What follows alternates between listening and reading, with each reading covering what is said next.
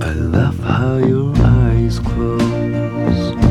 whenever you kiss me. When I'm away from you, I love how you miss me. Hello，大家好，您现在正在收听到的是怪异电台出品的新闻资讯节目《怪异情报处》，我是怪军。我是老根儿，我是霍尔，我是凯文，哦，我回来了。感觉好久没欢迎好久没 录录好久没来了。对啊，按照我们一周一期的这样的一个频率来讲，我起码消失了一个多月。好像差不多是 好的，那这一期呢，是我们五月上半月的一些关于新闻资讯节目，我大概看了一下，还挺多的，四月份那期也挺多，感觉四五对对月对每次都很多，高峰期了很，集中。是吧？为什么？不知道，这五月份的剧也挺多的，推理剧是吧？悬疑推理剧比较多。啊，好，那行，那我们就先说一下这次有什么快讯啊。第一条快讯是啥？好了，第一条怪讯是德国的罪案电影《无罪谋杀科林尼案》在五月十四号的时候上映。电影啊，对，电影上映。我为什么会想到那个无罪之罪？对我也想到《无罪之罪》，听着这个名字，本来我也带着《无罪之罪的》的心情去看这个电影的。嗯然后呢，就是发现他是原来是社会派，啊，他是讲一个就是意大利人，一个叫科林尼的意大利。很好，咱们这个电台的普通话标准越来越低 了。来，你再说一次。科林尼啊啊的这个汽车工人吧，啊，就是有一天他看到有有一个老人叫做麦爷，他有 一天，然后呢，要不然就你说，要不然你说粤语。 粤语可以吗？ 大家听不懂。啊然后他就去枪杀了这个老人了。然后身为这个男主角，就是这个律师，就为他辩护了。 嗯因为这个律师跟那个老人呢是很好的关系嘛，以前所有人都在指责这个律师为什么要帮这个科林尼，嗯而且这个科林尼已经认罪了，但是这个律师还是义无反顾的要帮助这个科林尼，这是最大的一个悬念。嗯嗯，然后呢，它后面这个故事呢，其实涉及到第二次世界大战了。啊，德国嘛。对，德国，对，嗯啊，这个时间这么久远了吗？，对对对，它是一个就是追溯到那个战争罪行嘛。我也给大家泄底也没有关系嘛。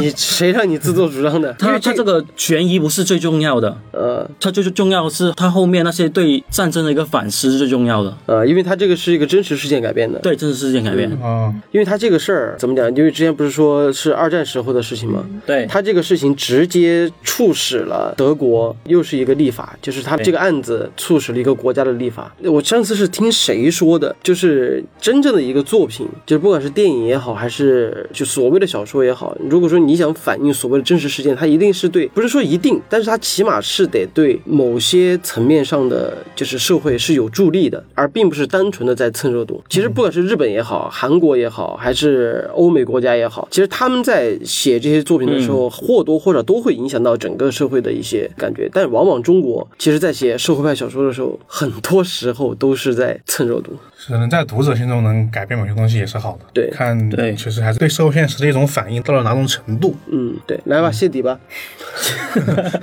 谢底是因为就是他要杀那个老人呢，就杀了他爸爸等会儿是他这个谁要杀的那个人？呃，麦耶，不是麦耶耶，麦耶。嗯，这个克林尼要杀这个麦耶，啊，就是因为这个麦耶是当时候杀了他爸爸的，他呃纳粹那个吗军那个军人，对，他是就纳粹是吗就是纳粹军人，哦，哦，因为当时候呃德国那个法律不太健全了，嗯，就判他那个麦耶无罪了。哦，就所是以之前拍卖也无罪了。对对，所以他现在电影里面要做一个法外制裁，把这个麦耶给制裁了，哎，就是复仇呗。对，复仇。嗯，那确实没什么 好像也呃不是，啊、但是为什么这个律师要帮他翻案呢？因为律师要坚持他对于法律的一个执念嘛，呃，为什么？就是觉得当年这个人杀了人，但是他又逃脱了法律的制裁，对对然对，后这个时候当年被杀人的儿子回来复仇，所以说律师会觉得这个人无罪。对他，因为他觉得谋杀者就是这个科林尼是正义的一方，哦，那这又是一个人性和法律之间的纠葛了。因为主要涉及到就是纳粹军人的问题。对纳粹军他人。上一个杀人的那个原因跟他这个背景有点差太大了。 哎，这个这个故事让我想到了那个就是史史蒂芬金的那个纳粹高徒。虽然说有点不一样，但是、但是也是一个纳粹军人，后来逃脱了法律制裁，然后就是一直变成一个老人，但他骨子里那种嗜血的本能依然是在。然后所以说和那个小孩在交流的时候，一步一步一步两个人发生这种故事，就把看似一开始一个挺单纯的一个小孩，然后和他交流之后，慢慢慢慢慢慢那个小孩就有点继承了他的那种那种思想，然后最后发生一些很恐怖的事情。没办法，纳粹没得洗，好吧？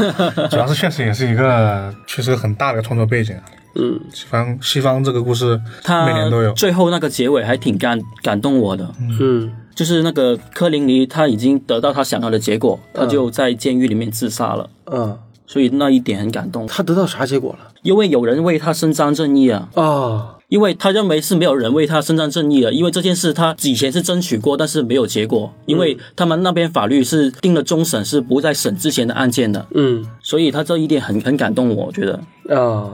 那行，那下一条快讯。下一个资讯是这个第二十一届本格推理大奖获奖作揭晓。嗯，那小说部分呢是这个樱田智也的《蝉蜕》，樱田智也的蝉蜕，对，他是一个新人作者。又是新人，对，就就近几年新人势头有点猛啊了。这本是去年比较能看的、比较能打的新人作了，算是。嗯，那评论奖的话是由范成永山的这个《数学者的密室》嗯还有天成一跟丽景杰的对谈，就是关于整个议题的一个评论。嗯，什么议题啊？就是天成一当时候跟丽景杰有一个对谈的嘛，啊，他们聊啥了？他们聊了就是关于推理的一个文学性，还有推理小说还是走那种比较游戏学学术性的一个讨论。行吧，就这两本书，一个获得了小说部门的奖，一个是评论和研究。对，我觉得日本这一块做的挺好的，就是起码对研究者和评论家是专门有设立有奖项的。对他们这个，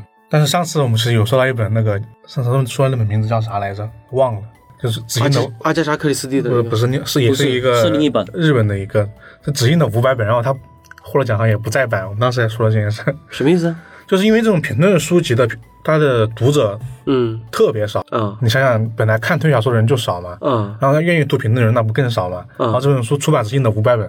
然后他获了奖，然后就不印了。对，那啊！就是那个出版社说不印了， 对，他说只印五百本，卖完就算了，不不会再印，不会再版。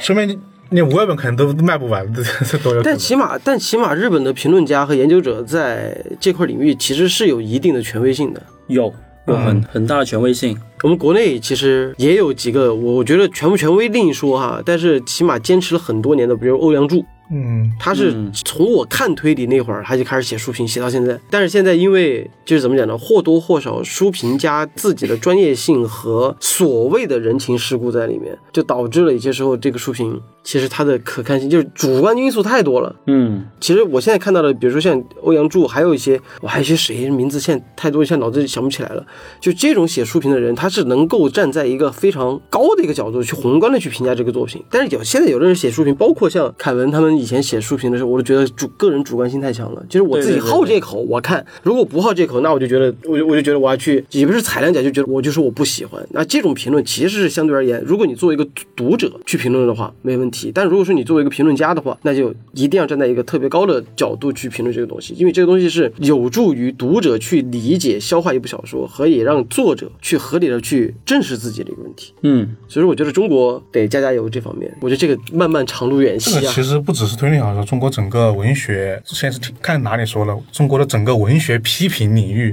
嗯是都不咋地的。嗯，对，太主观了是吗？就是文学批评是门学问，它也不是主不主观问题，它得，嗯评论家本身有很高的造诣造诣，而而且那种造诣不只是说你只读了很多小说或者书，你还得懂很多其他的、其他的一些知识，嗯然后可能就是一整个都不行，导致推理小说也也不咋地嘛。嗯，嗯，行吧，那啊上这边的资讯到这了，我拜。啊，好，行，老根。呃，我这边的资讯是一些电视剧的，都是电视剧。啊，电视剧是吧？那那我先说吧，嗯，是因为我这有两本书，一本书呢，这个只能说有消息了啊，但是具嗯体是什么呢，完全不知道。就是《心灵侦探：城中翡翠》的续作《城中翡翠岛须集》，七月出版。嗯，就首先这本书我也不知道有没有出力啊，但是这本书现在现在是卖的特别好，对，加印了而，且而且在豆瓣评分是九点二分，这是一个非常难得的一个高评分作品了。比原版还高分，是，啊嗯对，但是现在现在啊，我看一下它的那个整体观看人数是多少，啊三百多吧，我记得是。评论人不是很多，三百多个人，那其实也不能代表什么了。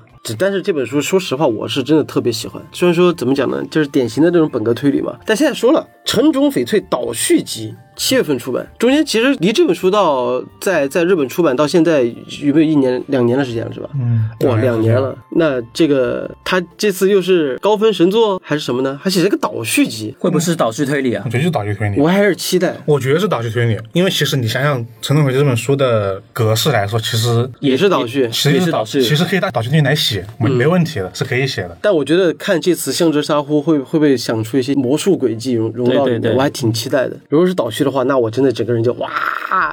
怪异藏书局预定，日日本出版啊，日本出版，它主要敢出版啊，那你先先搞一套来再说，好吧？然后第二个消息呢，也是两本书，第一个是三津田信三的《记名牺牲之物》啊，也是刀城研耶的一个系列，但具体是什么不知道。这发布了这个消息呢，就是说嗯对有这本书，对，现在柏林出了吗？出了，但是是只能在京东买，好像啊，是锁在漫酷也以可以吧？他那个漫酷是他们自己的嘛。对对，啊，就这只有两个地方对两个地方啊，，别的地方买不到嗯对啊，书店还看不到。书店我没去，我不知道。书店反正我就有有，我看见有的书店应该是有它不会吧？就书店给 限时，就有零星那几本呢。啊，其实买的人不是特别反正多。我是我是完全基本上没看到这本书出来的。反正我们之前你们有搞一本来看吗？我看过啦，怎么样感觉？这个台版早就看过啦，还可以啊，我觉比如得。说里面有个不可能饿死嘛，对啊，就其实我觉得 挺坑的，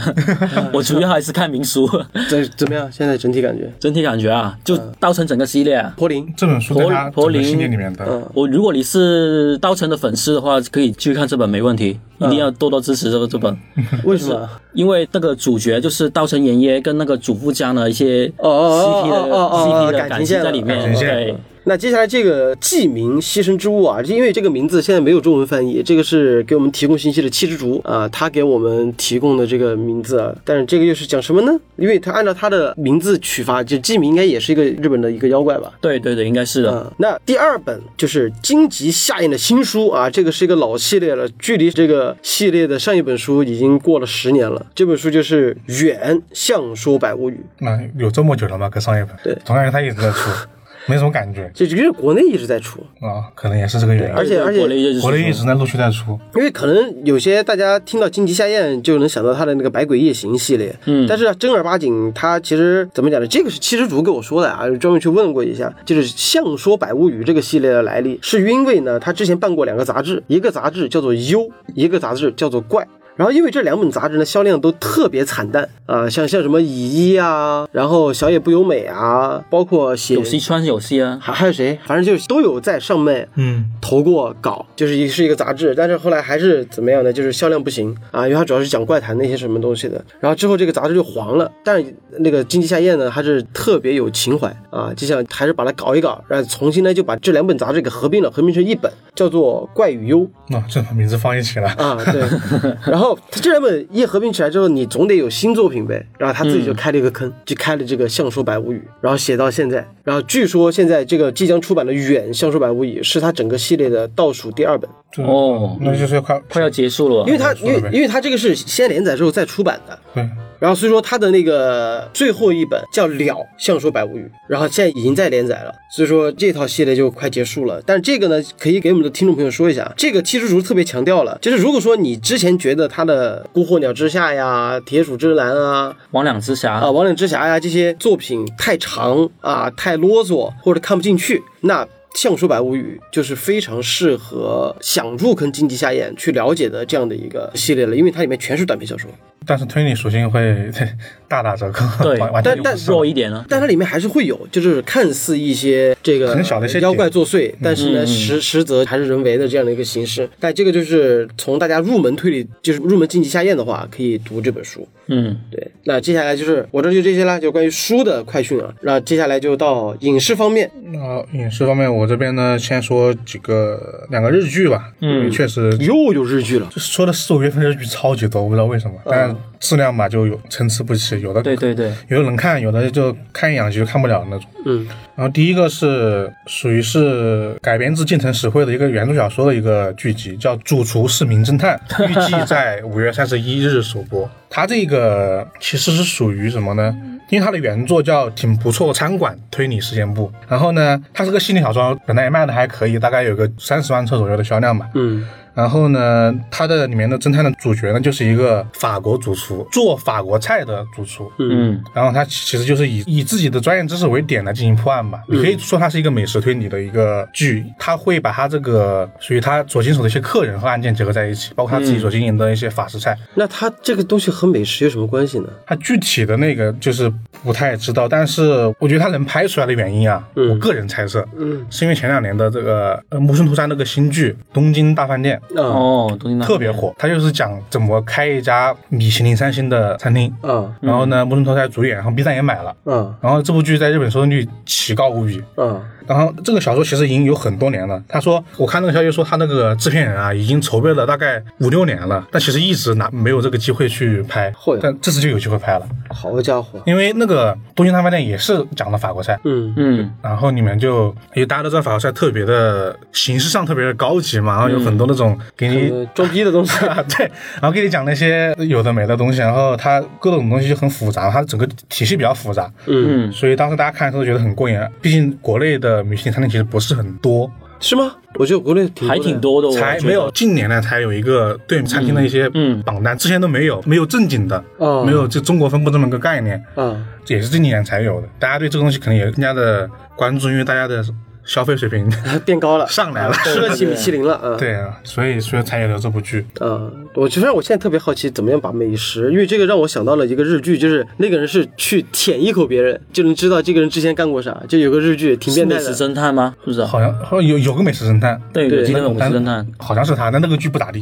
因为他就是去舔一口别人，然后这这手啊，还是或者舔什么东西啊，他就能知道之前发生过什么。反正有这么一个设定，但是这个美食侦探怎么和推理结合在一块儿，嗯，拭目以待吧。来下一个，下一个是同样也是一个小说改编的剧集，改编自那个宇宙美真情的一个小说。然后呢，这部剧集叫《黑天鹅湖》，预计在七月份播出。黑天鹅湖黑天鹅湖》啊，讲的啥呀？它这个故事怎么说呢？它讲的是一个属于是侦探，属于是一个财团的社长。他以前呢，十八年前他是本来是一个侦探社的一个调查员，他委托接受别人的委托呢，去调查别人的女儿被绑架之后的一个事情。但不知道为什么他当时因为这个事情发家了，然后变成了现在的财团的团长啊、那个社长。然后呢，十八年之后呢，他的女儿被同样的方法失踪。被绑架，然后他开始调查这起事件，就是大概故事的简介是这样的。因为这个小说也没有一个中文化，但我看了这个简介，想起了之前他那本小说那个《愚者之毒》，嗯嗯，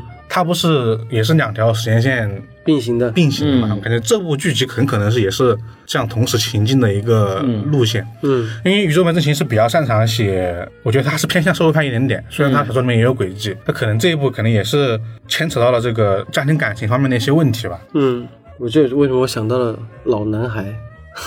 有一点有点像有一。点，行，来下一个，下一个就是一个比较可能是大家关注度比较高的一个消息了吧？嗯爱奇艺 MU 剧场的第二季正式官宣了，然后一次性公布了相当多的剧集。然后呢，这一次因为我觉得，因为第一季比较成功，嗯，第二季的演员阵容明显变大了，变大了起来，就感觉每一部剧都有一下了个很多担当的角色在演员在。然后首先第一部是那个廖凡和陈飞宇的一个作品叫《淘金》，嗯，呃，因为这是只公布他的名字这一次，这个宣宣传哎，他不是他出了预告片吗？没有出预告片吧？这一部我看了那个里面有一个那个谁是凶手的预告片，啊，他有的比较近播出了出了，嗯对，然后就是那个由段奕宏、郝蕾、祖峰、吴越等人主演的叫《八角亭迷雾》嗯这么一部作品，然后呢，下一部是李易峰他们主演的《暗夜行者》。嗯，怎么宋轶和冯德伦就不应该提名字吗？你是不知道那个“一”字怎么哎不是读是因为我吗？觉得李易峰，李易峰是因为之前那个是哪一部剧集，他演技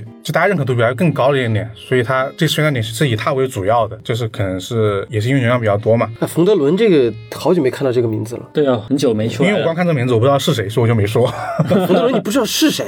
我想不起来是谁好家伙，啊舒淇的老公，啊？对哦，是他吗？对啊啊，因为他之前还导演了一个片子叫《太极》一和嗯二、后来因为扑街了，所以说没拍了。然后之后就好像再也没听到过他的消息。然后唯一听到消息的就是他和就是舒淇有啊，他跟那就是舒淇结婚的事个儿。跟那个吴彦祖去了美国拍了美剧啊，我记得就是《荒原》嘛，叫啊，有红豆人吗？我只知道有对啊红豆人有冯德伦是导演，哦可能我对他关注度真的是不高。哦，行吧，然后下一部啊，是你刚刚说到这个《谁是凶手》，主演就是赵丽颖、肖央和董子健。嗯，董子健，然后呢，还有一部叫《致命愿望》，这一部是冯绍峰、文琪跟范丞丞。还有一部就是可能会出的一个，属于是改编剧集吧，来自于双雪涛的小说《嗯，平原上的摩西》，那和平原上的夏洛克有什么关系？系列应吗？该没什么关系。没什么关系，对，啊，然只是后名字名字相同而已。对，监制是焦彦楠。嗯，然后呢，这些剧集呢，有的就是消息可能比较多，比如说那个《暗夜行者》，它是一个缉毒题材的。然后呢，这个《八角亭迷雾》呢，同样也是一个双线叙述的故事，它讲的是十七年前，就是一个相当于是一个叫玄家，玄就是那个天地玄黄的玄。嗯，妹妹呢被杀了，然后呢，姐姐呢因为找不到凶手，反正就就消失了，嗯就不知道去哪儿了。一家四口就这样属于是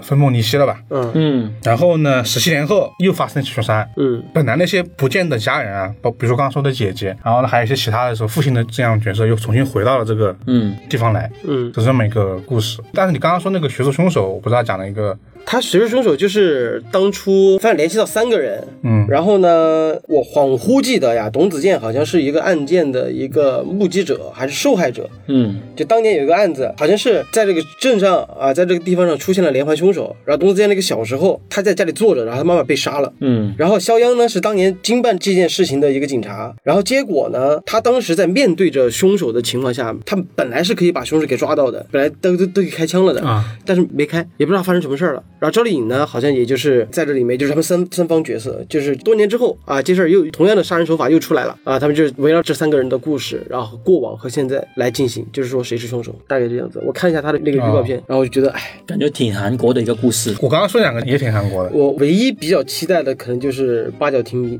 迷雾吧，但是我不是太抱太大的希望，因为现在我估计迷迷雾剧场现在走就是走社会派那套风格。因为第一季旧社会派火起来了，对对对，本科派的那几个都一点点水花起来之后就下去了，最终火起来的就是两部社会派的剧集嘛。我倒是比较期待这个冯绍峰、文琪这个《致命愿望》，它是纳多的那个一篇作品改编的，哦，那我更不期待了。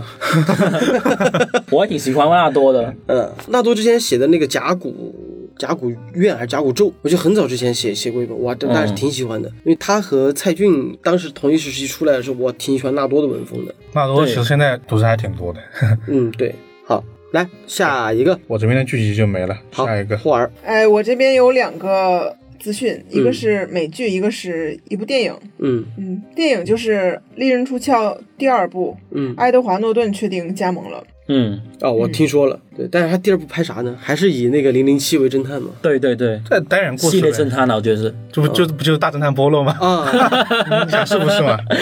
电影版的大侦 探波洛， 那爱德华诺顿就很有可能变成凶手反派喽，凶手啊， 我觉得按照他们现在这样的一个拍摄手法的话，我觉得他应该是想拍摄一个现代版的侦探系列，然后完了之后全明星阵容。对啊对啊对啊，因为我觉得他这个明星阵容还挺猛的。他第一季明星阵容就其实美国队长啊厉害了，美队了嘛。对啊，这次也有这个，除了爱华诺顿，还有那个人，嗯，银河护队里面那个德拉克斯，德拉克斯对就那个红色那个很壮那个肌肉男啊，他吗？啊。对，哦，他们有人打趣了嘛，就是漫威 MCU 再就业，美国队啊确实啊长，美国队长绿巨人德拉克斯，下一集会不会是有那个呃钢铁侠？ 啊那说不定他他出场费太高了。 他还要拍自己的大侦探福尔摩斯三呢。但这个但这个是说是网飞拿下了两部续集的版权，版权嗯，对，就确定有两部续集他了，这个是打算在流媒体上还是上院线啊？我觉得是同时上映，网飞的话应该不会上院线了吧。对啊，他我会我觉得会同时上映，对网飞可能在网飞上播，然后再到国内上映播院线。对，有可能其。实要要么就是院线先上，然后网飞有它的独家的流媒体的播放权，像国内有的电影一样嘛，就是比如说你只他们他们网飞会这么玩吗？ 那不一定啊，谁知道呢？但王菲这个大价钱啊，四点五亿美元，真有钱。因为看中它是一个大 IP 嘛，第因一为他这第个一期潜那力么好，，因为他这个潜力特别好。你看他第一部的时候完全没有去塑造那个侦探，对啊，没有啊，几乎没有塑一造那点个点侦吧探。他哪怕他不塑造这个侦不是那探，个侦探是搞笑的 过来，期待吧，期待吧。来，第二个是啥？第二个是《怪奇物语》第四季发布先导预告，哦，小十一长大喽，他们何止他，其他几个人都长得超级就是大 青年大，特别男主也也很大。我前两天看了他演那个别的电影，整个人已经不是那种小孩子去冒险探索那种感觉了。他们这次，他们这次好像终于出小镇了。呃，对，然后这个第四季是下半年在网飞开播，也是网飞，有也是网飞，王菲大厂，对，然后这太有第钱四了季的长度是九集，比第三季多一集的。嗯，然后故事是打算超越这个霍金斯的小镇，描述更大场面、广阔世界的冒险和战斗。然后新一季确定的是大卫·哈勃的回归，还有《全游》里的汤姆·拉斯奇哈的新晋加盟，就是《全游》里面那个贾昆·赫加尔。嗯贾坤呢？第二《全游》第二季贾昆·赫加尔，哦，不重要，想不起 来了，挺期待的。但是他前三季我总感觉是一个模板，说实话，第二季看完之后我就没看了。他第三季好像是后来那个警警官死了，第三季我看了第一集之后，突然就没有第一季看上那个劲了。他反正我觉得就是有问题了。我们全员智商在线，然后把那个你打回去，然后第新的一季又又冒出来，然后又打，就我就感觉是这样子的。但是我觉得他那个既然大卫哈勃确认回归之后，那也说不定那个老父亲没死。有可能，嗯，我觉得他其实就是在一直在挖坑。他第一季丢了个坑出来，哎，反正第二季丢个新的坑出来嗯其。实美剧都是这样对，的，啊反美正剧每大超大个大坑。哎，希望不要烂尾吧，但是我觉得还是挺期待的。我觉得他这种冒险故事的风格我，我特别喜欢。虽然说我没看第三季，可能没有 没有这个发言的权嗯利。好，那现在咱们这个快讯啊，这个快讯其实也也够说一户新闻了。那么现在接下来我们就进入正片环节吧。那我们的五月上半个月到底又有什么新书可以大家看呢？来，第一个是谁？好，各位，这个如果你能听到我们的声线和音质有所变化的话，没错，我们直接分两天录的， 很惨烈，录到一半电脑坏了。不都不是坏了，是炸了。行吧，那么言归正传，来，接下来进入我们的图书资讯。但是不得不说啊，就是我们先 emo 一下，嗯，在在我们录这一期的前一天，也是说五月十八号，我们收到了一条信息，就是日本演员田村正和离世了。虽然说他在四月三号就已经离世，但是是昨天才刚刚公布。嗯，因为我刚好在健身，然后我后来把手机拿到，我就看到凯文给我发消息，然后王家俊给我发消息，反正知道我喜欢田村正和的人全部都给我发消息，我整个人是懵的，就一路懵到回到家。我也是懵的。整个人那个状态是特别糟糕的，因为就是因为我一直没有对观众说过，就是我一直是想拍中国版的古田十三郎的，嗯就虽然说不是翻拍吧，但是我对倒叙推理一直都是情有独钟，然后也是因为古田十三郎这部剧，然后认识了田村正和，然后也认识了倒叙推理，然后后来又因为田村正和看了什么《狂眠三郎》啊，《顽固老爹》啊，然后包括他主演的一些松本清张的一些电影，我觉得这是一个非常优秀的演员。就虽然说他的发型万年不变，但是他的台词功底基本上就是大家熟知他的人都知道，就是我们叫他老爷嘛，就是他在片场、所有跟他搭戏的演员，就不是有个梗吗？就是说如何证明你在日本火，嗯，就是看你有没有被古田三郎抓过。当时热播的时候，对，因为他这个剧三季只再加三部完结篇。还有很多番外片，然后还有很多番外，番外就是基本上一季里面，我记得有两三个吧两三个，就比如说什么黑岩博士的恐怖啊，嗯数学家呀，然后还有就是消失的古田三郎，嗯，对，然后里面都各种跟他搭戏的人，在日本都算是数一数二的，就不是演员就是什么体育界明星，嗯，然后哦当棒球明星对，啊还有什么落落雨家，就各种行业的那种顶尖人物，然后跟他搭戏，然后所有人都说的是跟田村正和搭戏压力太大了，因为这个人不恩基，一条过，所以说他本身自带的那种气场就很恐怖。你当时我有幸看过他那个开场的录制，就是他到了现场，然后坐那儿，然后导演就双手把那个脚本给他奉上来，哎就是今天要那个还是在那儿看看差不多，来吧，来走过去，机位都已经架好了，然后就说三二一开始哈，走走走走，好，咔完事儿。太厉害了。所以说你跟他搭戏，就之前秋刀鱼不是回忆过嘛，就是他那个律师那那个案子，你记得吗金泉那个吗？就金泉被被就、哦就金泉因为因为你跟他搭戏那个人本来就是一个日本很厉害的一个主持人，主持人嘛，秋刀鱼，现在还哦，对还，在。现在现在也在，然后但是跟他搭戏就是压力巨大，还迟到了， 哇，那一集很精彩，我记得。对，嗯，所以说，哎呀，田村正和就是真的可惜了，主要年纪也是真大了， 77七十七，嗯对，就是家族病。而且他家庭本来就不差，算是日本的名门望族，你看他气质就知道了。啊 他整个人的状态，所以说，哎，就怎么讲，就是现在网上说的再见古田三郎，就再也不见古田三郎。那所以说，行吧，这个让我昨天 emo 了一晚上。我 看一直在播播那个剧，对我之前很讨厌有人解说古田三郎，因为这是对古田三郎的一种侮辱。真的，我当时我以前超级讨厌这个行为，但是我现在动了要去解说的心了。就是我刻意找日本的朋友去买了蓝光碟，就无字幕版的，然后希望能够做一个系列去致敬一下他吧。好吧，那 emo 完了之后，我们还是言归正传吧，就是私人也是啊，那就角色永在吧。对的，行吧，来第一条新闻， 哎，我这边先说，呃，第一条是来自三德文化的一本书，三德子文化，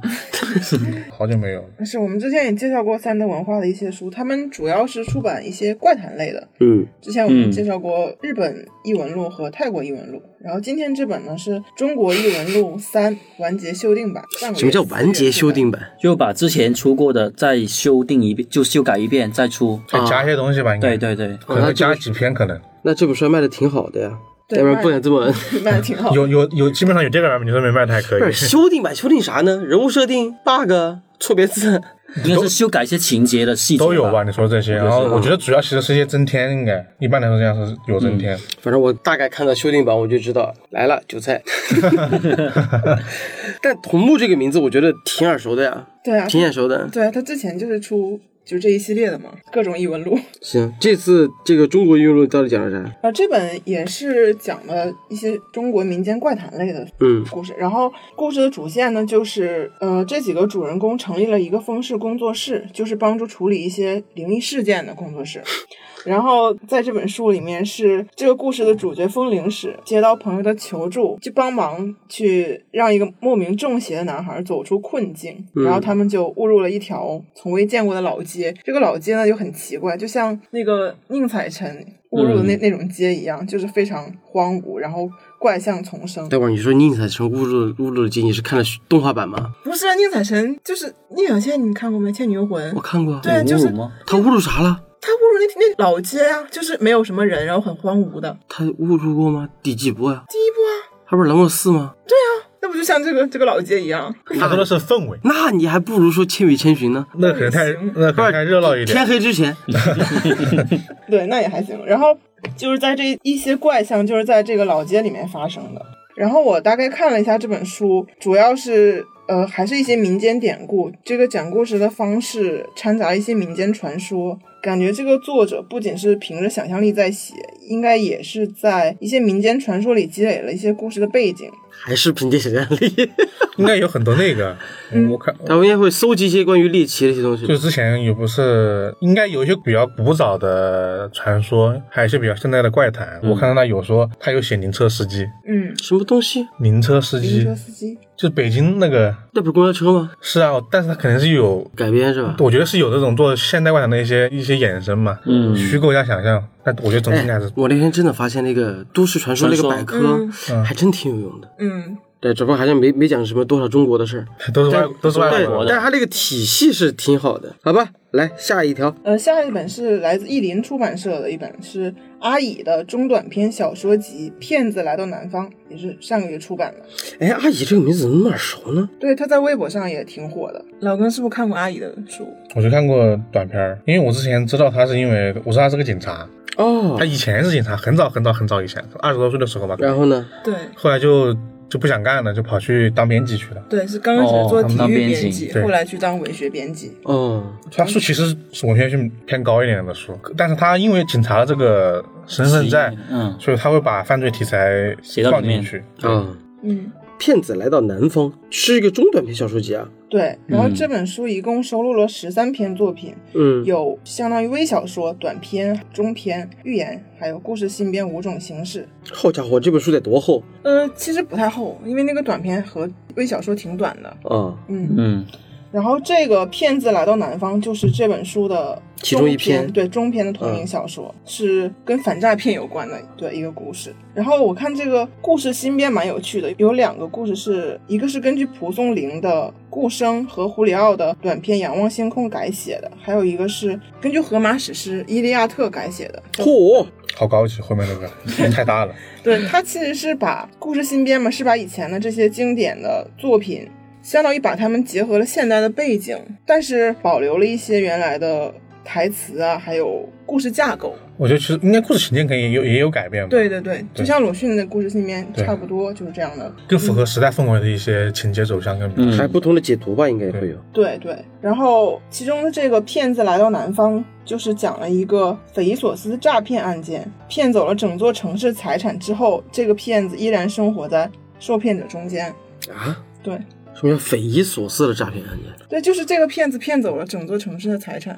这么厉害然后，他依然很安全，对很 safe 的意思。对呃，然后呢？对，然后这个阿姨的文风就是比较荒诞而真实的嘛，所以她这本书里的这几个故事也是继承了一些中国传统的魏晋志怪小说啊、唐宋传奇和三言二拍的这样一个叙事手法吧。嗯，好的。我呃我觉得这个骗子这个题材还挺，我现在我现在挺好挺有意奇，思他那个是怎么把一座城市的钱全部骗光的？对啊，那因为骗子怎么说呢？你们最近有看到很多类似的就视频吗？就讲城市的边这缘，是边缘啊了不。不不不，不是那 个，是我讲的是是真实的，啊，真实的讲警察们怎么去劝大家各种哦有啊形式有啊反有啊诈诈骗的骗嘛宣传，对，最近特别多，现在而且形式也很多。真的现在现在骗子这个技能花样百出的，我之前我看到还有人建议去下那个 app，国家反叫什么？我翻一下，我他要加那个群，我我记下得了是。不有个 A P P 的国家反诈中心，你要是接到一些诈骗电话，他第一时间马上给你打电话过来，超快的那种是吧反应，对你只要接到他，马上会说，会有个警察打电话过来说，你刚刚接到这个电话是诈骗电话，然后怎么怎么怎么样我。现在特别想知道有什么骗子能把我骗到，除了朋友之间的整 蛊。好，那这样吧，我们先听首歌，然后再回来。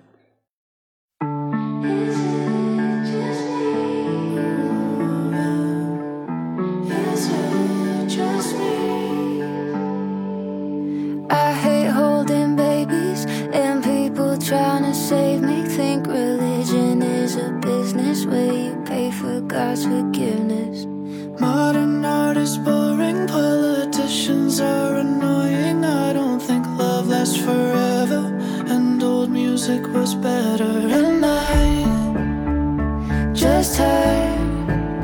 or am I kinda right? Is it just me, or does anybody feel the way that I feel? They're just not being real. Tell me, is it just me, or is anybody thinking all the same shit? They're just not saying it. Or is it just me? Is it just me? Is it just me? Is it just me? 好吧，来吧，下一个。哦，我这边有收到两个资讯，一个是先来说第一个吧，是来自读客这边的，嗯是五月出版的，就来自牙买加那边的奇幻小说《黑豹红狼》。牙买加哇，上一个人还是博尔特，在我印象里，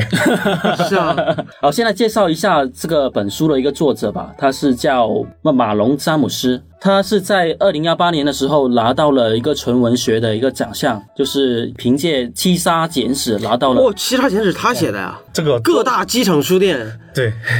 能能见到的，就最高荣誉布克奖，然后成为了牙买加历史上首位布克奖的得主。那在二零幺九年的时候呢，就凭借着《黑豹红狼》出道了，在奇幻界出道。哇，好家伙，然后呢，同年呢还获得《时代周刊》一百位最具影响力的称号，影影响力人物。就是他是一个跨界的一个作家，而且他是一位黑人，黑人怎么了？不是他是很因为很少见，黑人作家同时获得文学奖还有奇幻小说奖的的好的，你终于圆 同回意来了了。，是很少见的，我是觉得，我是这个觉得很少见 确实，啊、嗯那先来说一下他的一个大概的一个故事吧，就是嗯一个长着狼眼的男人追逐狼眼的男男人人啊，对，我发现我们真的，我们团队里面发音真的是然后呢，追逐着一个神秘的一个小孩，这个小孩身负着全世界的一个真相。在这追逐的过程中呢，发生了很多冒险的事情，就是给我的第一印象呢，很像是巫师的感觉。有没有玩过巫师？你们你有没有看过巫师的原著啊？看过《猎魔人》吗？啊，你看了几本啊？看了两本，你看我看完了，你问 我啊，就是我是觉得比较像巫师三的那那款游戏的剧情啊，也是追逐啊、一个就人一群人追逐一个小孩吧。对对对对对，嗯就感觉可以跟《权力的游戏》媲美的，但是我是觉得更像巫师多点，所以我这个故事的话，我觉得还是蛮值得一看的。我觉得这是这是出版社的宣传手段吧。对我也觉得现在一言不合和《权力的游戏》对比，但我觉得《权力》可是没有关系啊，对，这第一个两个是没有可比性的，而且看他现在这个这个整体的故事梗概，我是觉得，因为我刚才去豆瓣上搜了一下，这本书零阅读，你阅读吗就没有人去评我分的。看原版是有人阅读的，对啊，然后现在就是，但是你看，完全暂时没有任何评分，所以说我觉得这个是骡子是马，还是得亲自去看看。而且它的《七杀简史》这个评价大概是七点六，我觉得应该是不错的。但是问题是，它能不能写出一个比较好的一个一个奇幻作品的话，我觉得还是得看看。现在总觉得出版社上来就动不动一提奇幻，你怎么不说媲美《指环王》呢？ 他的他他出版社说的词还挺大的，叫正式接棒《魔戒》跟《冰与火之歌》，啊哦，是吗？对对对，用的词还挺大的。好家伙，因那为《冰与火之歌》下一部已经不知道什么时候会出了，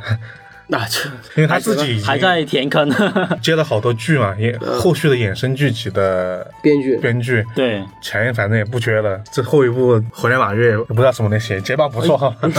反正有生之年还是希望能够填坑的。嗯，行吧，啊我对这种题材其实还挺感兴趣的，尤其是你说有点像巫师三的，就有点像巫师啊。对对对就，我就现在我给大家说一下，就是巫师，呃，他的原著小说叫做《猎魔人》，嗯然后一共有七本。还是六本，反正有好几本。嗯然后巫师三，就我们现在知道的巫师游戏一二三，它的情节其实是区别于原著之外的，它没有说正儿八经是但根据它是是原著改同一编个的。世界观，然后里面用了很多伏笔啊、人物关系啊，包括里面的 Siri 啊，这个 Siri 其实就是从巫师一的故事继承了猎魔人最后一篇小说，就是猎魔人小说里面是那个呃杰洛特是死了的，嗯，然后后来那个 Siri 他时空穿越者嘛，然后后来就接接着这个故事，然后重新开始的。到巫师三，活在台词里面的 Siri 终于出现了，嘿 Siri，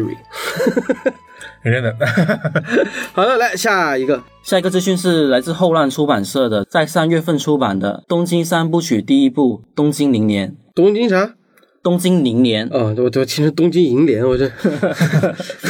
就是我先来说一下它的大致的故事吧。嗯一九四六年八月，也就是日本投降后的第一年，嗯面对占领者美军第二次清算的威胁，各方势力为控制黑市，致使另一场地下战争爆发。嗯日本军官和警察凭借改变身份和虚假的名字，意识到他们不能彼此信任。在这个非同寻常的历史背景下，东京之公园发现了两具女性全裸尸体。东京都的警视厅南刑警对这件事进行调查。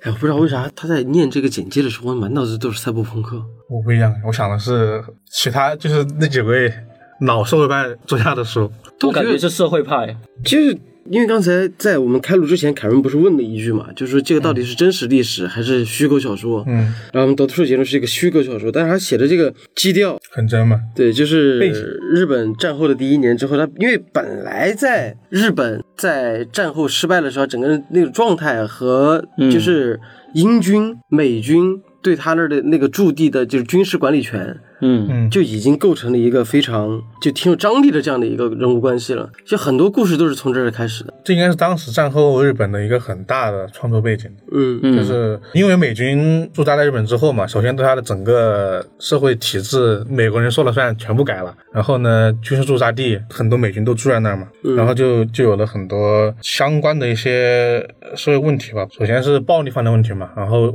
刚刚这个说的应该是他的那个黑帮，还有最后最后那个公园应该是他的性服务区问题，什么？性服务区，你这都知道？红灯区，就是因为现在还有，叫什么？就是他什么公园来着？呃，东东京京之之不，是那个地方，是因为当时很多美国大兵住在那儿，然后他们我就知道说，我知道，因为当时美军住在那儿，他们条件又比较好，当地的一些民众生活条件都比较艰苦，有了很多这种属于是性和呃，这叫什么？应该叫信和他他他们这些民众为为了活下去，获得一些金钱的一些交易，就有很多这样的问题。嗯，啊，包括还有一些像呃，可能就没这么没这么粗暴了，更深层一点，可能就是说，当然就有那些美国人和当地的一些人自由恋爱了，但是呢，美国人他最后回美国了，嗯，任正。对啊，那任正这个不算恋爱吧？他那个里面那个女主就是为了生存，然后委身于一个黑人士兵黑人对，那种也有嘛，这种都有嘛，反正就是有很多这种类似的社会问题产生。啊，我看到这上面有个介绍，我但我不知道个个都是中文字，但是我就不知道他讲的什么意思，我可以读给大家听一下。嗯，东京零年用复调式的声音循环往复的场景，营造出一个幽闭混乱的历史空间，战败投降之地，陷落占领之地。鬼魂亡灵之地，一个国家的黑暗重新涌动，废墟之上，绝望与贫穷，饥饿与欲念，暴力与侵犯（括弧啊，就是引号）幸福区国际宫啊，这跟你说的那个一样的。啊、新生的黑市肃清运动，呈现日本人民现代历史上最大集体危机。个人和社会一种似乎幻觉的衰败感，在虚与实、明与暗之间，让读者窥探可以无限靠近但永远抵达不了的真相。你听懂啥意思了吗？不懂。我觉得其其实我前面说的那段话的意思， 当时说的这样比较复杂。我觉得这本书如果让一个日本人来写，可能会更……啊，是更接他们那边他的好像地哦是气他。好像是一个他是个英国人，半个日本人是吧？啊啊，我半个看那人个腰封上写，这个作者是芥川龙之介、黑泽明和斯蒂芬金的抄袭混合体。好，哎，这些妖风我们就不要信了。因为因为他好像是在日本至少生活了十几年时间，然后他应该是小时候跟长大都有，因为这本书我之前有关注过。啊，行，完了吗？完了，我我觉得这我资讯到这结束我觉了得。这本书应该会挺难啃的，这但本是书这本书偏文学性，对，你想了没错，他他他很偏文学性，是吧？他有很多那种那种叙事诗，那种很不那么好，一眼看不明白那种东西很这多。都是中文， 嗯就是就简介都就已经不好念了，感觉。嗯，行吧，到我这儿了。我这儿呢，就是一个算是不是新闻的新闻，因为我好像定期动不动就出一本，动不动就出一本，就是《神秘博士》的官方小说《神秘博士：死亡寒冬》，然后在四月份已经出版了。因为《神秘博士》这个，它除了是一个非常长寿的一个英剧之外，他自己还同时出了一些官方的一些小说，小说而且小说是请的不是说一个一个人就一直写，而是请了不同的人来写。这次的这个《死亡寒冬》，他写的呢，就就是他的作者是詹姆斯·戈斯。这个詹姆斯·戈斯呢，他之前也写过一个《神秘博士》的这个系列，叫做《雪球房》，啊，在豆瓣上的评分还挺不错的，八点四。哦，是出的小说啊小说小说小说哦嗯小说，就是他小说有很多，嗯，啊，包括还有什么什么什么冷酷天使啊那些，然后他就写了，就目前为止这个作者就写了这个呃《死亡寒冬》和《雪球房》这两本，然后那个评价还挺不错的。然后据说他的简介里面，他还是火炬木小组的一个一个小说。火炬木小组它是神秘博士里面的一个组织，然后后来延伸出来了，成了一个单独的一个剧，哦这等同于漫威火了就出了一个神盾局。啊，对，神盾局嘛，我嗯刚才想说的神盾局。就类似于这这这种感觉。其实因为什么神秘博士太长寿了，然后我不知道我们的听众朋友们有没有关注过神秘博士啊？简单介绍一下，就神秘博士它其实是一个叫做时时间领主的存在，就他们是为了就是维护时间的那种稳定，但是他们的形态是不稳定的，他们隔一段时间就会重生，就说白了就是换人。 然后换到现在已经是将近十六代了，哎，十六代还是十二代还是十几代啊？忘了，反正现在已经变成一个女的了，然后趋于变成黑人，啊，最新的是个女的吗？哎，对，嗯，我最近看的还是他们一个那个圣诞特别篇，上次那个哇，圣诞特别应该多早了。没有，就是上一年的一个很早之前的了。而这次通过它这个封面来看的话，它这次的主角应该是十一，哦，是，对。然后你说那个圣诞特辑，也就也就是他，对。然后之后就变成老头了，嗯，对，老头是十二，然后十三是那个女的，然后因为她的形态是不一样的嘛，然后就各种就是变化呀。我觉得这个事件挺凑巧的，对，但他这样就能做出很多不同性格的神秘博士。对， 但是但是据说啊，就据说现在从十二开始，它的整个设定有点拉胯了。我反正我都我记得我我都好久没有看神秘博士了。挺好的。就是我是很早之前知道《神秘博士》，但一直没去看。嗯然后直到很早很早之前说，《神秘博士》里面有阿加莎·克里斯蒂，然后梵高。哦，那是穿哦，我穿知道那穿过我去知道了那一集。对他穿穿过去之后，他他就是阿加莎·克里斯蒂失踪那那段时间，对，和阿加莎·克里斯在在一块儿，然后还有那个梵高，就是他们把梵高带到现代来，然后让一个落魄的画家，就是你能想象一个一个梵高在临死之前，你想想他的整个整个人的状态，就完全不得志，就是我看他的画对，然后然后把他带到现在来之后，发现所有人那么那么多人喜欢他的作品，有那种感动，那一集是特别出圈的，所以说我就嗯那那那集很出圈，对比阿亚莎那集出圈一点。阿亚莎可能是我们关注一点，是啊，梵高那集是很梵高那个因为很动人，就是对他他他作为一个作家来讲的话，就是你没办法，就是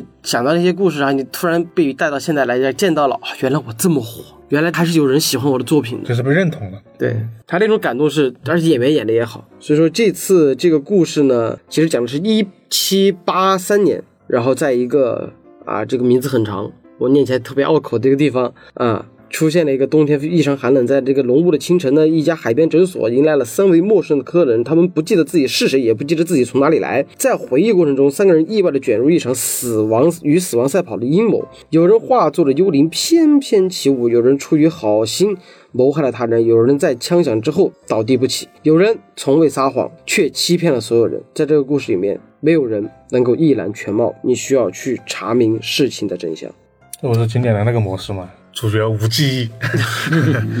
记忆拼图式的对这样的一个故事，挺好的。我觉得，因为之前他们也寄过好几本给我，然后我也偶尔翻了一下，我发现就小说和剧看起来还是有区别的。我还没看过他的衍生小你说。你可以去翻一翻，嗯对，挺好的。好，那我这就完事儿了。但是现在我们现在就剩老根儿了，是吧？我这边这两个资讯是최민英文库的，然后呢，최민英我们之前介绍的书其实都确实挺冷门的，每次我去看那几本书，我好像都不太知道。哎，关键是我那天去逛书店的时候，嗯，然后我看到一本什么书，然后我随手拿出来一看，好家伙，那个设计怎么？一看就很千本樱。嗯 因为确实它也是千本樱文库出的，我忘了是什么书了，但是我觉得那本书看书名我还挺有兴趣的。他因为他们的风格都比较偏二次 元，对，偏漫画那种轻小说那种风格多一点点。然后，当然他们推理小说呢，其实也一般也都是一些之前没有引进过的。然后每次找上去，发现没有人读过。 十分硬核，十分硬核。因为千本樱的那个编辑欧阳博老师，其实他心里是有一股劲儿在那儿的，嗯，他是希望就是把这种看似小众，实则其实有潜在用户群体特别多的这样的一些书引进过来。嗯，对。然后这两本书作家可能大家熟悉，第一本书是珍妮信子的作品，呃，熟吗？介绍过一次，因为有一次，嗯那一期的标题应该是治愈系和治愈系，好像是那一期介绍过。因为我们本来听众就不多，嗯，你别以为我 们 他们记得住是吧？对，然后他的新作《狂乱连锁》预计在五月份出版。我怎么听着像游戏王的卡牌？你这个是 接下来这张陷阱 牌，狂浪连 锁，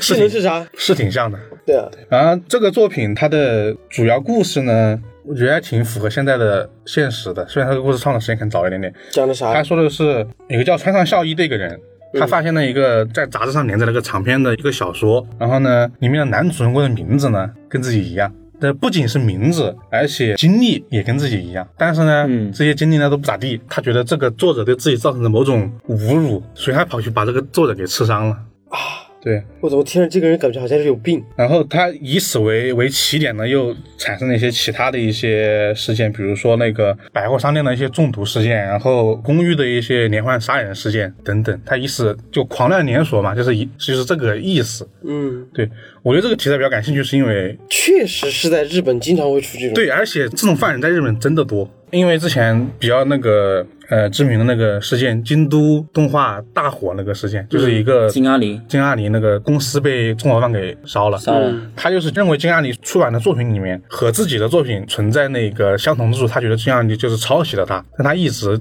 寄过很多次那种威胁信，然后他觉得金阿狸不予理睬，他就跑去把金阿狸的整个大楼给烧了，就是死了很多人这让我想到了在一八年的时候，我们遇到一个变态的一个人，啊。也记得吧？那时候你在吗？我一不八知年的时候我不知道我在不在你说的啥事儿。就是那个时候铁奶他说我们可以把我们办公室一些趣事改成漫画，哦我想起来了。然后发那个时候还是干爹还没来入职之前画对的，我想起来了。嗯然后就突然就收到一个莫名其妙一个人，我们所有人都收到什么你会遭报应的，你们怎么怎么样哇那个私信，他们都都没搭理。然后我发现他那个人怎么开始给我写过来了，而且是有意图的把就是把他们的照片也在那儿发，发了之后我就觉得不对，我就我就说这人怎么回事儿，然后我就在又截屏又录屏的在跟这个人交流，就发现这个人是一个严重的被害妄想症。就他一直在说你们的那个漫画灵感哪儿来的？嗯嗯嗯，嗯，我说就我们自己办公室的故事啊，你抄袭了我的东西，我写了篇小说怎么怎么样，哇，就觉得这个人完全是神经病对。然后后来就是一直在问来问去，问来问去，然后就发现这个人给新星出版社寄过小说，小说对，而且大家怎么记得？还他跟新星出版社王蒙他们联联系的时候说的是，我这有个小说，写的是一个非常棒的警察小说，我只能寄一半给你。因为他怕别人剽窃他、抄袭对，他然。后你要看全了，你要看全了，我就只能把这个稿子带到你的面前，让你来读。就是我们见到他那个状态非常不好。就当然，你看这种人写的小说肯定不行啊，就给他打回去，打回去完之后，他就真的有寄了一篇过来，就发了一个电子邮件，发到那个邮箱里面，嗯，然后说你们读吧，给我出版，就是这种。他说给我出版，你对这个 这个对这，个然后完了之后，这个词完完了之后，一记他就各种被迫害妄想，就说啊，你们抄袭了我的东西，你们和那个同仇敌忾，怎么各种骂脏话。就我们本来以为只是一个只只对我们有过这种类型的人，发现怪进去问，发现还有很多这种类似的事情。对，对你一然说后，而且真的有人把干阳妹那时候干阳妹缇奶赵姐的照片拿出去做一些很恶心的图，就这这这种人真的是啊，好继 续， 反正这个事件就有嘛。然后我我刚刚说的那那起事件，除了说他在那个逻辑关系上是那个连锁之外呢，是因为他的本来的这个故事形式，嗯它是一个短篇连作集嗯，啊，它其实是几个短篇来的。是吗？对，因为它就是那种每个短片里面有一点点的联系那种类型的故事。嗯但是这几个故事呢，就是它的起点就是我刚刚说的那个案件。对，哎，我我我不知道为什么我特别好这一口，这种就是又是短篇，你读起来不累，啊但是它是串在一块儿的，等于你你就能，比如说你空闲时间读那么一篇嘛，嗯然后你可能还有点印象之后，你你再读一篇，这样你每次那你就想不嗯起来上一篇写的是啥了， 应该还好，但你不会一本非要读半天知道发生了啥。嗯。对，挺好的，但问题是，它这打的标题是治愈系啊，就大家读之前谨慎阅读。可能我们现在巴拉巴拉评一大堆，说这个人啊，是不是脑子有点问题啊，怎么怎么样的？但事实上可能会有背后的不可告人的秘对，密。我觉得他就像这去说明这个男主的发展情况可能不跟我们所说的这些现实事件可能不是一种路线。对嗯对啊，就比如说，可怜之人必有可恨之处，可恨之人必有可悲之处啊。对，好嘞，最后一本，另外一个作品啊、这个作者我们也虽然是这样说，可能你大家记不起来，《鬼畜之家》这个我非常熟悉，对啊、是木章子的另外一部作品，一更月一族预计在五月份出版。我听了一根月一族一更月衣服的衣更更新的更啊这个词，啊，一根月啊，一族啊， 对月这月就是月亮月嘛，一族是单独的嘛，对，它这么这么一个事儿。然后这本书呢，其实我先说一下它的另外一个事儿，就是这本书二零一三年其实也是本科大赏入选过的，嗯，但是呢当年惜败了，惜败的作品呢。大山诚一郎，啊，那应该的，应 历该史的收藏家，啊，那那那那应该的，应该的，不叫惜败，应该的， 真的因为这本书的推理其实也也挺不错的，是吗？对，因为之前《鬼畜之家》的时候的那个，他那个侦探叫神原侦探嘛，就神原侦探系列，这是他第二本。然后呢，这个故事呢，其实是有了跟我们刚刚说那个有点像，啊、不叫有点像吧，它就是三个案件。嗯首先第一个案件说的是一个四十多岁的一个主妇的家里面被杀了，嗯。然后呢，她之前是和丈丈夫分居，然后呢，两个人也没有儿子，大家就可能怀疑是她的就是丈夫杀的，这是第一个大致的一个故事。嗯然后啊第二个故事好像说她的一一个医院里面的一个领导吧中彩票了，嗯中了三亿，我啊操日元啊，日啊元。啊，那然后呢，他直接从那个辞职，直接医院医院辞职嘛。但是他那个彩票呢，当时跟别人一起买的，就是可能有点说我我给钱给你，你帮我买哎号呀码、啊这种类型的啊这啊啊种东西。然后觉得这个钱应该平分，但他肯定不答应嘛。然后最后这个人死了，就是中奖这个人死中奖这个人死了啊，那对凶手是谁？那不知道嘛。嗯，对，然后第三个故事，三个案子说的就是说，本来就是有一个属于是男孩子吧，他的父母是离异嗯了，但他爸爸呢很有钱，有一家那个地产公司，嗯就是做房地产的，但是进来光最后也倒闭了，他们就有那些黑道的一些催债人来，呃，催着还钱。嗯在当时，这个儿子呢是在场的，最终的结果是这个儿子把这个他爸跟这个催债的还钱的人都给杀了。对，就是、呃、不是杀，就是推下楼梯摔死的，不能叫杀嗯那了。那那有什么区别？还是死了呀？对，因为那个他具体的过程你就是不太知道嘛，他只是说这么大概一个事情，嗯，对，然后呢，这三个故事，这个故事好像呃我看到就是说别人的评价就是说轨迹其实没那么强，这可能是他就是诺贝尔与密密室商家的原因。嗯，但他的故事情节很引人入胜。对，很引人入胜。嗯他的上一部那个作品《鬼畜之家》其实就、其实我也觉得轨迹不怎么强，但是他的叙述就是很厉害，因为他其实本身是一个律师，对一是律师，二他年纪很大了，他很晚出道的，他出1947他出版很早年对啊，一对九四七年，你想当然想啊现，在七十多了，他十一年前才出道，他出道时就是六十多岁了，然后对对可能他的这种比例也是比较，我觉得他之前可能写了很多的作品，但是没对有对对，没有出来过，所以他的比例是比较强的。然后他的整个故事就涉及到了很多爱情、亲情、友情这种类型的东毕西。竟毕竟是一个过来人的感悟，一开始走的路比你吃的盐还多。啊， 对啊，七七十多岁，而且作为律师，他见过的案件，说实话，听这几个故事，因为他不是那么的虚构，是真实的属性是很大的。嗯，我甚至都怀疑 这是不是他办过案子。就因为其实其实很多时候，像律师呀、刑警啊、检察记者检察官、记者，包括出租车司机，他们见识到这些东西，比你这帮真的在网上敲键盘这帮人不知道见识多广 了，真的是。对，所以说我觉得生木章子的整体的小说，我是觉得可还是可以阅读的，因为他起码他对那些见解那些都是在的。对，就是这本书的话，我朋友之前也看过，他说这本书《一根源一竹》是生木章子的最高作来的，哎，算了，你们这几个人的评价，我现在真的是真的是嗯 最高作。一言一言不合就最高最高最高，但万一他写下一本怎么办？他是现有的嘛？因为他去年那本我看过最新的，嗯就是很啰嗦，嗯，是那个你这本看了吗叫啥？这本没看。你这本看了觉得很多错，你朋友看了就是最高作，你不你看了也不觉得怎么样。等于他这本其实应该是叙述是比较绵密其的。实我不知道一些日本的女作家，然后尤其是稍微上点年纪的，她们都是文风就是写的特别细腻，所以说这是你们嘴里的啰嗦。阿婆也是，阿婆晚年的作品不是越写越长吗？阿婆还好啊，阿婆我觉得不啰嗦，还好吧。你这反正这你们这些人的口碑真的是踩不准的但是他我觉得他那个本科大赏那个其实还是可以作为一个参考的之一吧。标准，对对对，能和大山诚一郎对打，而且输了也不对人，哎呀，反正 我我盲目的吹捧，好像大山诚一就郎就只输了一票，我记得是是吧？只输了一票。因为我记得当时就说惜败嘛，现在惜败肯定是票数的啊，那差就距。对那，总比什么猿王幻视行啊， 获奖之后看着不咋地，是 吧？感觉是啊，行吧，那今天的新闻就到这里结束。后儿有没有什么要补充的？嗯，好的，那今天的怪异情报处就到此结束。我是怪君，我是老哥，我是霍尔。我是凯文，我们下期再见，拜拜。拜拜明日今日よりも好きになれる溢れる想いが止まらない今もこんなに好きでいるのに言葉にできない君のくれた日々が積み重なり過ぎ去った日々二人歩いた奇跡僕らの出会い我是怪君，欢迎在各大音频播客平台订阅和评价我们，搜索“怪异电台”即可哟，记得关注哟，拜拜。君に巡り会えたそれって奇跡下に寄り添って歩いて永遠の愛を形にしていつまでも君の横で笑っていたくてありがとうやああ愛してるじゃまだ足りないけどせめて言わせて幸せで